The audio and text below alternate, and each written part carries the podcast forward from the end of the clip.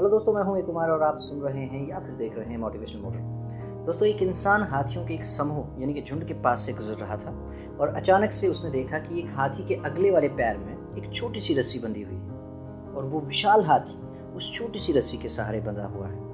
वो व्यक्ति इस बात से हैरान हो गया कि ये हाथी जो इतना विशाल है, ये इस रस्सी को तोड़ने और खुद को मुक्त करने के बारे में नहीं सोच रहा। इतने में उन्होंने वहाँ पे एक ट्रेनर को देखा और ट्रेनर के पास जाके उन्होंने अपने हैरान मन की बात पूछी।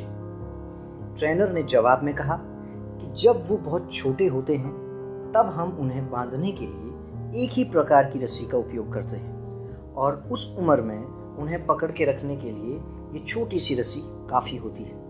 जैसे जैसे वो बड़े होने लगते हैं, उनको विश्वास यानी कि बिलीव होने लगता है कि वो अलग नहीं हो सकते।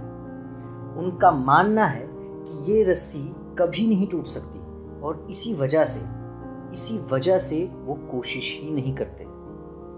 इस कहानी से हमें ये सीखने को मिलता है कि ये उन हाथियों की झूठी मान्यता है, जिसकी वजह से उन्होंने जीवन भर की अपनी आज़ादी खो दी। ठीक इसी तरह, बहुत से लोग अपने जीवन में सफलता की दिशा में काम करने की कोशिश सिर्फ़ इसलिए नहीं करते, क्योंकि वो एक बार पहले असफल हो चुके हैं, या कह सकते हैं, एक बार हार चुके हैं। इसलिए प्रयास करते रहें।